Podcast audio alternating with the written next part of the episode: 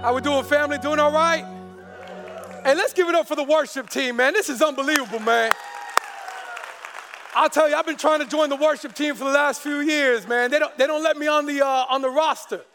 I play my little conga drums. They, they said, no, we ain't, we ain't, we're not looking for congas.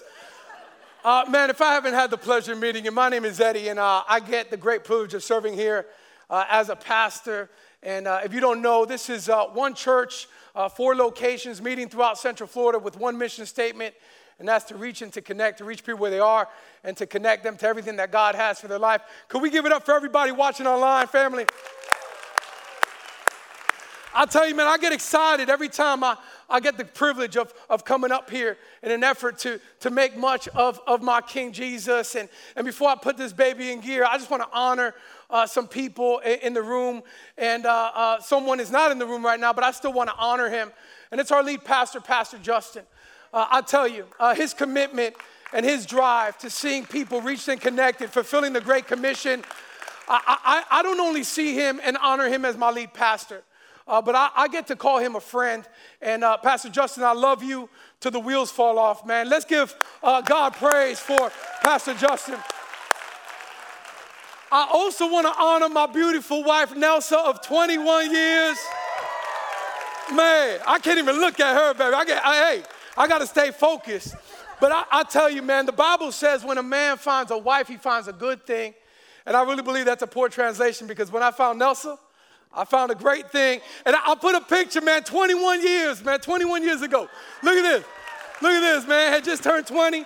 Give me the other picture. Give me the next picture. But remember, we didn't have the good quality iPhone 13.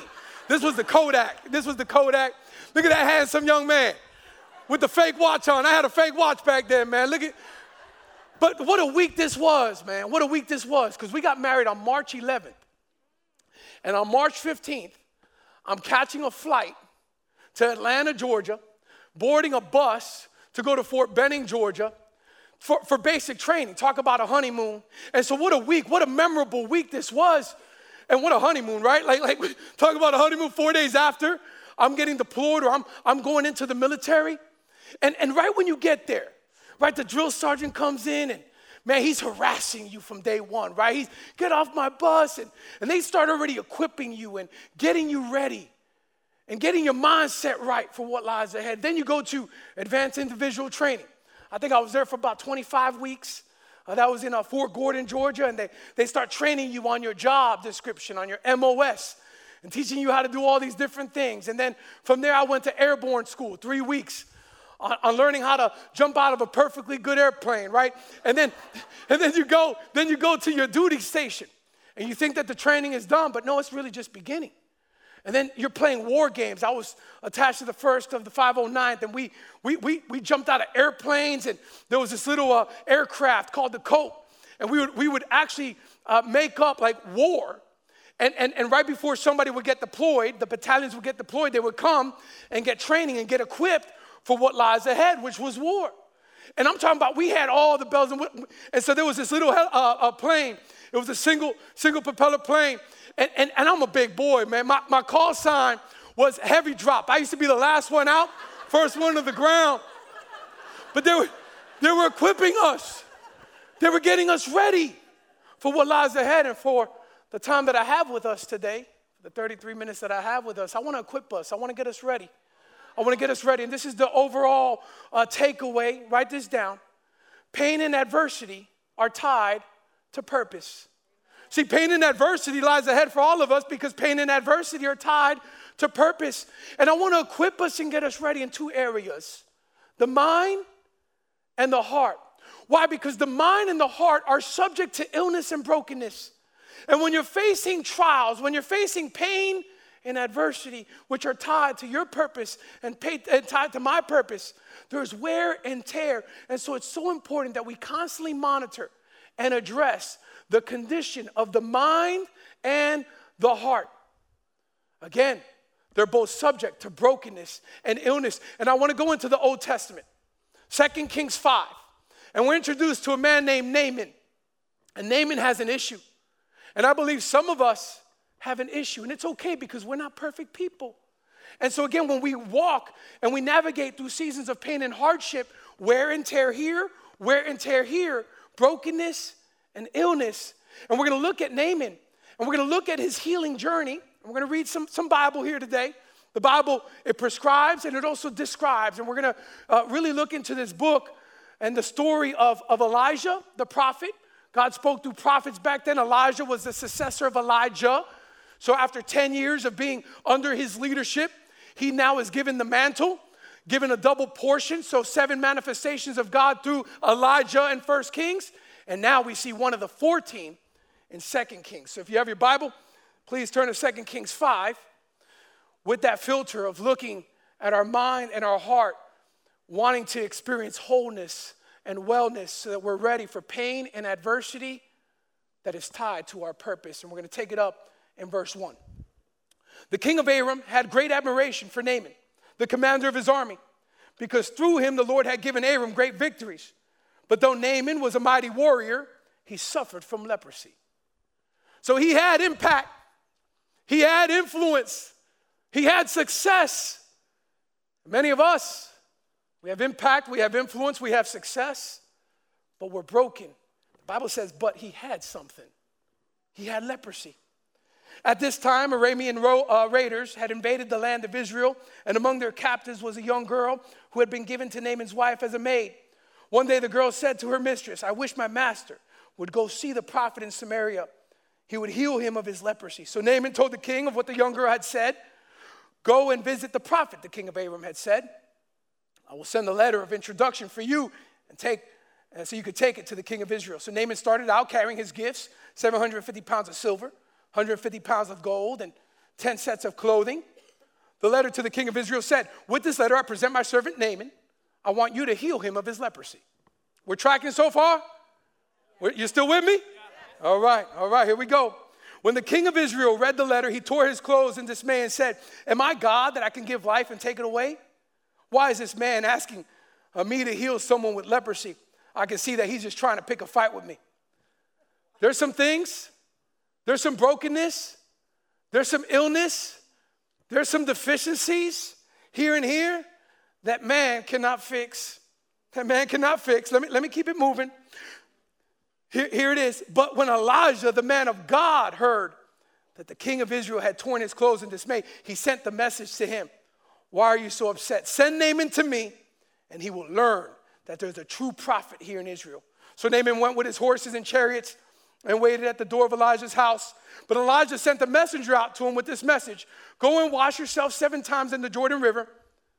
Then your skin will be restored, and you will be healed of your leprosy.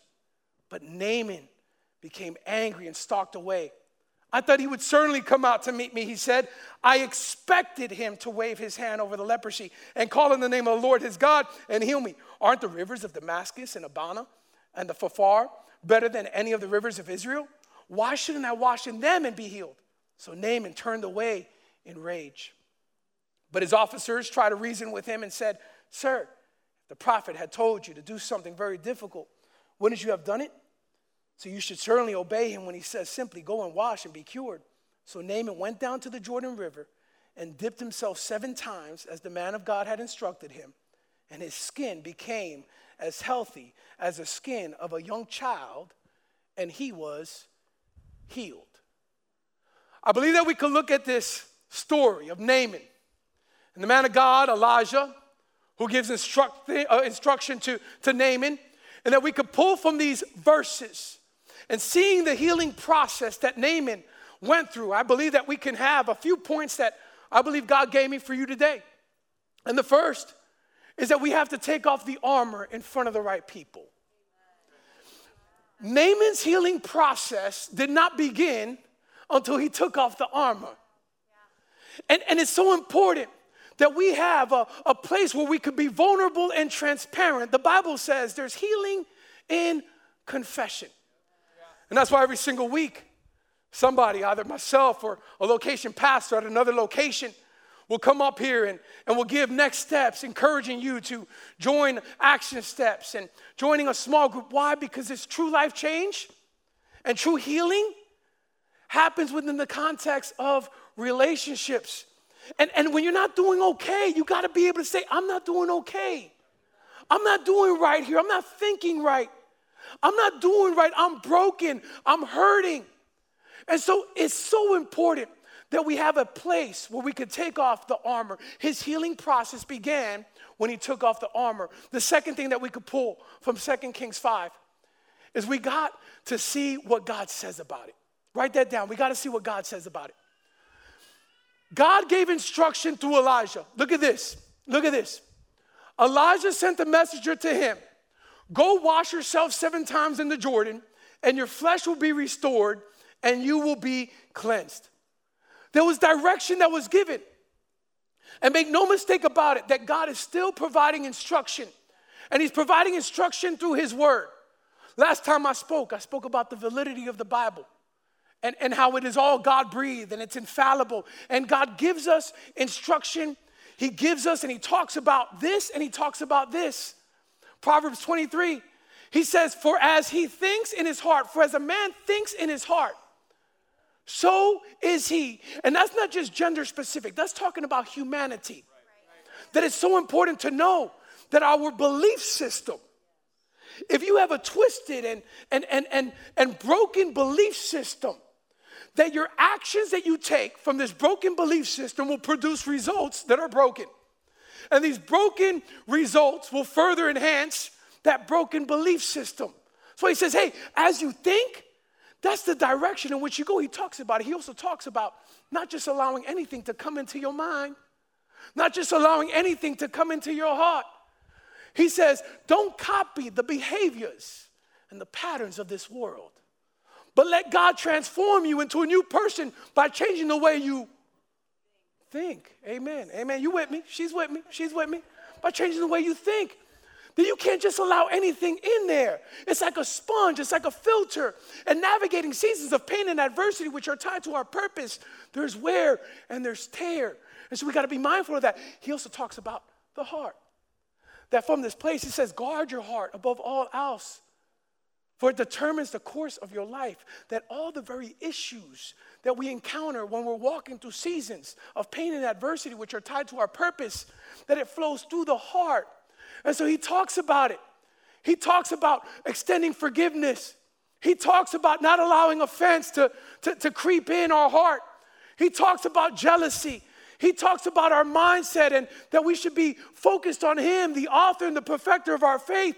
We got to be vulnerable finding a place where we can take off the armor in front of the right people. We got to see what God says about it. And then we can't become frustrated when His direction doesn't line up with our logic. Okay? Okay? My man Naaman, he gets upset. He thinks he, he thought he knew better. Watch this right here. Watch this right here. But Naaman went away angry and said, I thought that he would surely come out to me and stand and call on the name of the Lord his God, wave his hand over the spot and cure me of my leprosy. He thought he knew better. Before, though, we get on my man Naaman, I know for myself, sometimes when God prescribes his word and gives direction in my life, if I'm not careful, my logic and my own limited understanding could get in the way and now I become frustrated when his word doesn't line up with my logic, just like my man Naaman. But that's why the book, the Bible, and the book of Proverbs says, Trust the Lord with all your heart and lean not on your own understanding. You got a finite mind, you got a limited understanding. You don't see it all. And so, what he's saying is, Hey, I'm giving you instruction, and, and, and I can do what I want to do and this is going to benefit you. Why? Because I see it all. I see the beginning from the end. And that's why he says, My thoughts and my ways, they're not like your thoughts and your ways. As far as the heaven is from the earth, so is the distance between my ways and my thoughts from yours. And so we, we, we can't become frustrated when, when he says you're blessed, when he says you're favored, when he says you're the head and not the tail, but when you look at the circumstance, when you look at the, the doctor's report, he says, Oh, you're healed, but the doctor's report says this. And now what happens? Your logic gets in the way. And so we got to be vulnerable, transparent, taking off the, the armor so that we can find true healing, so that healing process can begin. We got to see what God says about it. We can't become frustrated by allowing our logic to get in the way. And then we got to do what He says to do. This is simple. I'm a simple man here.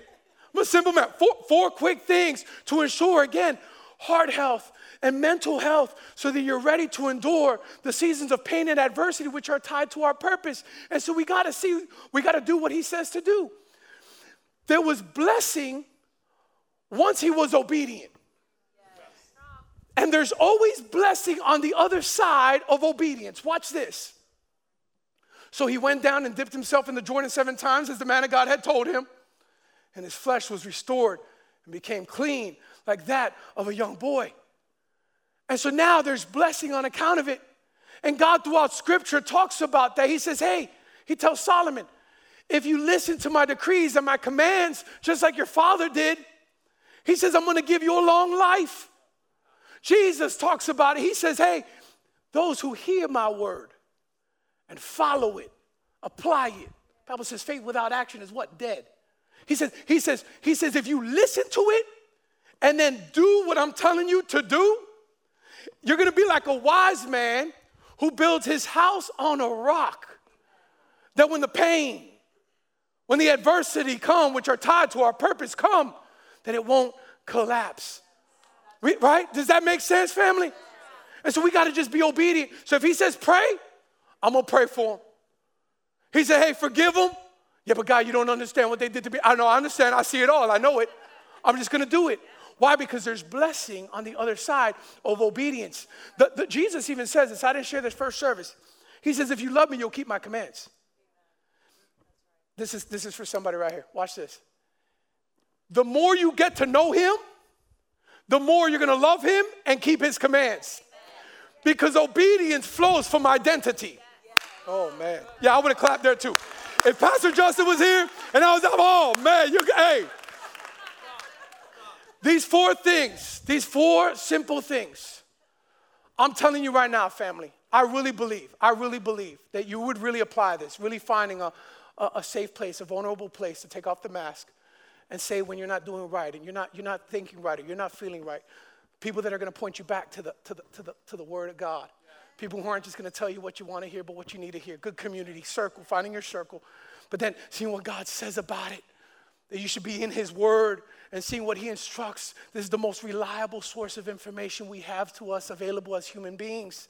And then we can't allow our logic to get in the way. And then doing this. And this came to me in a hospital room just a couple weeks ago knowing that when I was facing, which I'm still, I still am, a season of pain and adversity, that it's so important to have this right and well and whole and ready and to have this the same. And, and, and this was birthed in a, in a season where my daughter Catherine, my daughter Catherine, she's here right now, yeah, has a relapse in February. Stage four kidney failure, man, we, we knew something was wrong. And uh, we rush into the hospital, and uh, she's in critical condition. And uh, as I mentioned, there's wear and tear here and here when pain and adversity, which is tied to our purpose, come our way. And just like that, we're, we're finding ourselves having to make decisions and surgery and, and just trying to stabilize what, what was happening. And, and, and, and I, I recognize how important it is to have the, the right mind and the right heart for what lies ahead. And there was a couple of things, though, that, that came to my mind in the hospital room that I've come to know in a season of pain and adversity, which were tied to my purpose. And I want to share these four things. So, the importance of, in preparation of, and then four things that you need to know as you're navigating seasons of pain and adversity, which are tied to your purpose. And the first is we have to know that pain blinds. Pain blinds. Pain never comes at a convenient time. Never comes at a, at, at a convenient time. And we got to know in advance that it blinds us, that it hits us in the face. It was all good just a week ago. And then just like that, pain and adversity. And we got to know that pain blinds. That's why we have to develop a pain plan before the pain comes. So I already got to know what I'm not going to do. I got to know that I'm not going to pick up the pill bottle. Can I be real? You got to know this because that's going to be the easy thing to do. You got to know you're not going to pick up the alcohol bottle. You got to already know that in advance because pain blinds. You got to know that you're not going to pick up the phone and call that toxic relationship that may give you a, a, a, a, a sense of fulfillment and, and satisfaction for only a night, but only leads to death in the morning. You got to know what not to do. Conversely, and equally important, you got to know what to do. And I look at two key figures uh, in the Bible. One is the central figure of our faith, but I see Job. Job, talk about pain. Talk about adversity, which was tied to his purpose. Loses it all. Chapter one. That's, that's a chapter full of pain. Loses 10 of his babies, 10 of his children. And what's his response? He gets on his knees and he worships God. Blessed be the name of the Lord. Now look at Jesus in the garden. He's about to endure the, the scorn and the pain of the cross. He knew what was coming. And he's in anguish. And he's in pain. And he's facing already adversity, knowing what, what's, what's to come. And he goes into isolation in the garden. His friends, when you sometimes walk through a pain of or a season of pain and adversity, sometimes your friends may mean well, but but but maybe they're not going to be there because they're not God. They have their own lives as well. But look at what Jesus does. He goes to the Father in isolation and he prays. He said, if this is, hey, if you can take it from me, but God, if this is your will, then let your will be done. And just like that, he was able to get courage. He was able to get strength to endure the season of pain and adversity. And I know this much when, when pain and adversity knocks on my door, I default. I default to the praying and worshiping. And just like that, there's a shift that happens here, and there's a shift that happens here. So now you're ready to face the seasons of pain and adversity, which are tied to your purpose. We got to know that pain blinds. We also have to know that He always shows up. Write that down. We got to know this when we're in seasons of pain and adversity, which are tied to your purpose. You got to know this. There's a. Uh, I grew up in a Pentecostal church, man. My dad used to play the bass. I was eight years old, and they used to be running around whatnot. And, and it, they used to always say, and I, the, the first part, I don't think is even theologically uh, uh, correct, but it sounds good. He said, he said, they said, uh, they used to say, he may not be there when you want him to be, but he's always on time. And the reality is this, he always shows up. And that part of it, that is true. And he shows up in comfort. He shows up in peace. He shows up in his people. And I experienced that. Again, I'm still walking in the pain. I'm still walking in the adversity. But I already see how it's tied to my purpose. I'm here speaking of it. That just maybe somebody would be encouraged and, and, and given a little bit of hope and a little bit of practical things that they could do so that when you face your season of pain, your season of adversity, which is tied to your purpose, that you know what to do that you know what to do. And you got to know that He always shows up. And I saw this. I had to come here. She had just had her surgery. And I came up here and I was a wreck, man, in the front row. A wreck during worship, really expecting God for a miracle. And I come up here and I do the host announcements and welcome all the first time guests. And, and I'm ready to go, man. I'm ready to go. So I finished third service and I go into my office and Herman, uh, really a confidant of mine and, and serves here faithfully every single week with his family. He said, Hey, there's some people that want to see you. And I love people, man. I, I, love, I love you guys, man. I really, I feel called to people, man. And I said, but, but Herman, not right now, Bubba. I got, I got to go to the hospital, you know. And he says, all right, I'll tell Bill and Quay. I said, what, Bill and Quay?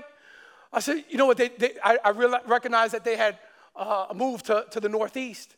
So they were down here just for the week. And I said, let me, let me come, come on, bring them in. And and I met with them, and they said, Hey, Pastor, we boarded a flight last night uh, in a blizzard to come here because God told us to come here and give this to you for your baby. And, and it was a quilt. It was a quilt. And she says that two years ago, when, when my daughter had an initial relapse, the Holy Spirit told her to begin to knit a quilt and that He would tell her when to give it to me. Within that two year span, they relocate up north. Holy Spirit prompted them to come down here and give that. And so I'm like, man, that's beautiful. Thank you, thank you, thank you. God shows up. And I'm driving to the hospital, and the Holy Spirit puts on my heart. He says, I don't need you to be her father, I need you to be her pastor. I come back over here, I grab communion elements, I grab my Bible, and now I'm going to the, the hospital to be by her bedside with a different approach, a different mindset. And we, we, we break open the communion elements and i begin to remind her that, that by his stripes she's healed and, and don't lose the faith baby and, and if he's faithful. And, and we have this moment and i put the, the quilt over her. I show her look at this. Look how beautiful. And, and i have an impression in my heart to call patty patty where they're, they're on the front row right here. And, and, and my daughter catherine loves Patty and Butch so much. When, when, when Butch was in the hospital with COVID, they said he wasn't gonna live. And even if he was to live, he would be completely blind, he would be disabled, he would never walk. And, and I remember my, my baby, she would be praying for him. We would pray for him. Pray for you, my brother. Praying. And so he, he, he puts Patty on my heart. I don't have her number. I find out, and I called her. I just wanted to be obedient. It was that, it was that heavy on my heart. And I called her up on speakerphone. I said, Patty, you know, I'm here with Catherine on the bed, by the bed. And she says, I've been praying for you guys.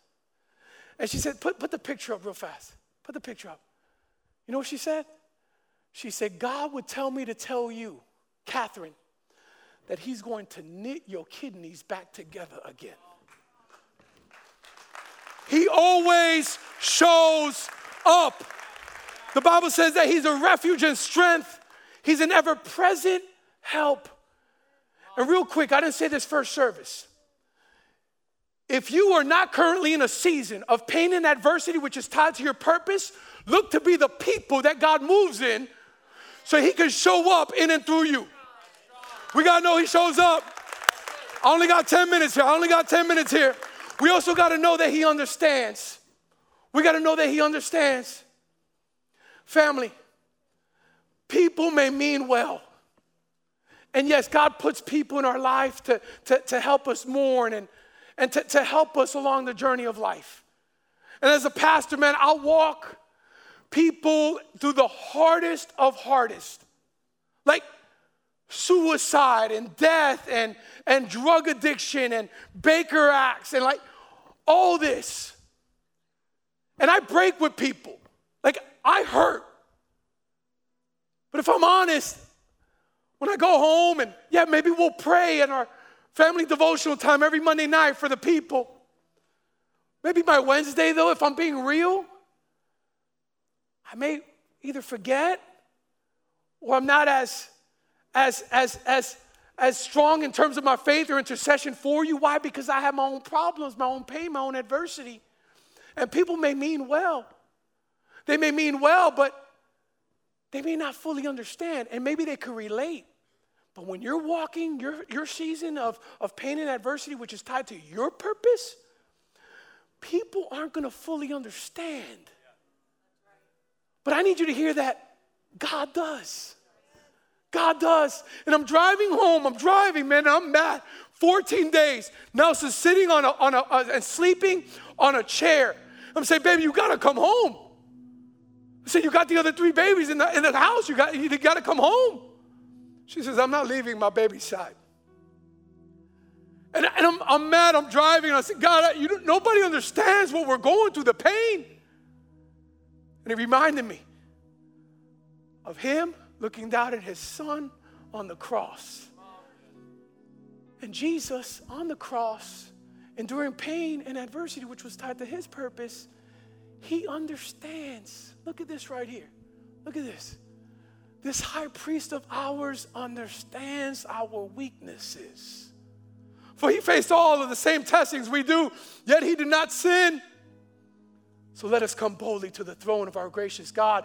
There we will receive his mercy and we will find grace to help us when we need it most. You need to know that he understands, family. And the last thing, the last point, last point, family. Again, you got to know this. You got to know this. You got to know this. You got to know that our purpose is on the other side of our pain. And that's been the overarching thing. That's what I started with, and that's what I'm going to end with. Again, on the other side, well, it's currently still, that on the other side of this pain and adversity, it's tied to my purpose where I'm here, giving just a little something that maybe this might help you when you face your season of pain and you, you face your season of adversity, which is tied to your purpose. And there's no better demonstration of purpose being on the other side of pain and adversity than when Jesus is on the cross. And God showed me something so special this morning, and I want to share it. And I want to just take this up right here. Want, let's dial in, please. Let's, let's dial in right here. Take it up at chapter 23, verse 32. This is Jesus now on the cross. Two others, both criminals, were led out to be executed with him. When they came to a place called the skull, they nailed him to the cross. The criminals were also crucified, one on the right and one on his left. Jesus said, Father, forgive them, for they know not what they do. And the soldiers gambled for his clothes by throwing dice. Crowd watched, and the leader scoffed. He saved others, they said. Let him save himself. If he is really God's Messiah, the chosen one, soldiers mocked him by offering him a drink and sour wine. They called out to him, If you're the king of the Jews, save yourself. A sign was fastened above with these words this is the King of the Jews. One of the criminals hanging beside him scoffed, So you're the Messiah, are you? Prove it by saving yourself and us too while you're at it. But the other criminal protested, Don't you fear God even when you have been sentenced to die? We deserve to die for our crimes, but this man hasn't done anything wrong. Then he said, Jesus, remember me when you come into your kingdom. And Jesus replied, I assure you, today you will be with me in paradise. On the other side of his pain and adversity, there was salvation for you and for me. And this is a, a clear picture of it, acknowledging who you are and what you are a sinner, that apart from Christ, that you have to pay the penalty of sin, which is death. Acknowledging who you are, acknowledging who He is, accepting that fact, and now salvation is ours to all who believe. But this morning at 5 a.m., I'm praying. I'm preparing, like, God, man, use me today, God. You know, if you don't show up, man, I, you know, with my ADD and all, God, like, I, I can't do this without you. Man, that just maybe you would open up the hearts of your people and that you would, you would, you would, you would speak through me, God, and people would receive. And I read that again, and he showed me something profound. And not only do you get salvation, which was on the other side of his pain and adversity, but he showed me that you get healing and that you get power. You see, healing, healing here and healing here that He's the great physician, He showed me this morning. That the brokenness, maybe from your past, maybe from your results, that have formed a, a, conclusion in your mind, that has formed a belief system in your mind of who you are, that He's come to heal that in the name of Jesus. Maybe in your heart, you've experienced the, the, the, the, the hardship of life that puts wear and tear, the brokenness, and people have hurt you and abused you. He's a comforter and He's a healer, the great physician. And then the power that comes on the other side of His pain and adversity. This is what He showed me, family. The same power that allowed Him to sustain the pain and adversity on the cross when we accept Him, we expect, accept the Holy Spirit in our lives, which will allow us to endure the seasons of pain and adversity, which is tied to our purpose. And this is what He showed me. There are crosses that you're called to hang on that you can't hang on absent of His power. And when we do it in our own strength, with willpower, we will abandon the very calling because again, there's purpose on the other side of our pain and our adversity. And that's what I want to offer you today. I want to offer you an opportunity. Two criminals, one chose him, one rejected him. with every head bowed and every eye closed, I want to give you the opportunity to accept the free gift of Jesus. See, salvation is given to us by grace, activated by faith. That God so loved you, He saw you in your brokenness, He saw you with your own leprosy, if you would, but moved by compassion, He would send His Son. That whoever would believe in Him would not perish but have everlasting life. That He did not send His Son into the world to condemn the world, but that through Him all would be saved that He is the way, the truth, and the life. No one comes to the Father but through Him. Acknowledging that you're a sinner, acknowledging that you're broken, in need of a healer, in need of a Savior. That this is your moment right now where you pick up your cross and you follow Him but by picking up your cross and following Him, now you're given the power to endure the seasons of pain and adversity which are tied to your purpose.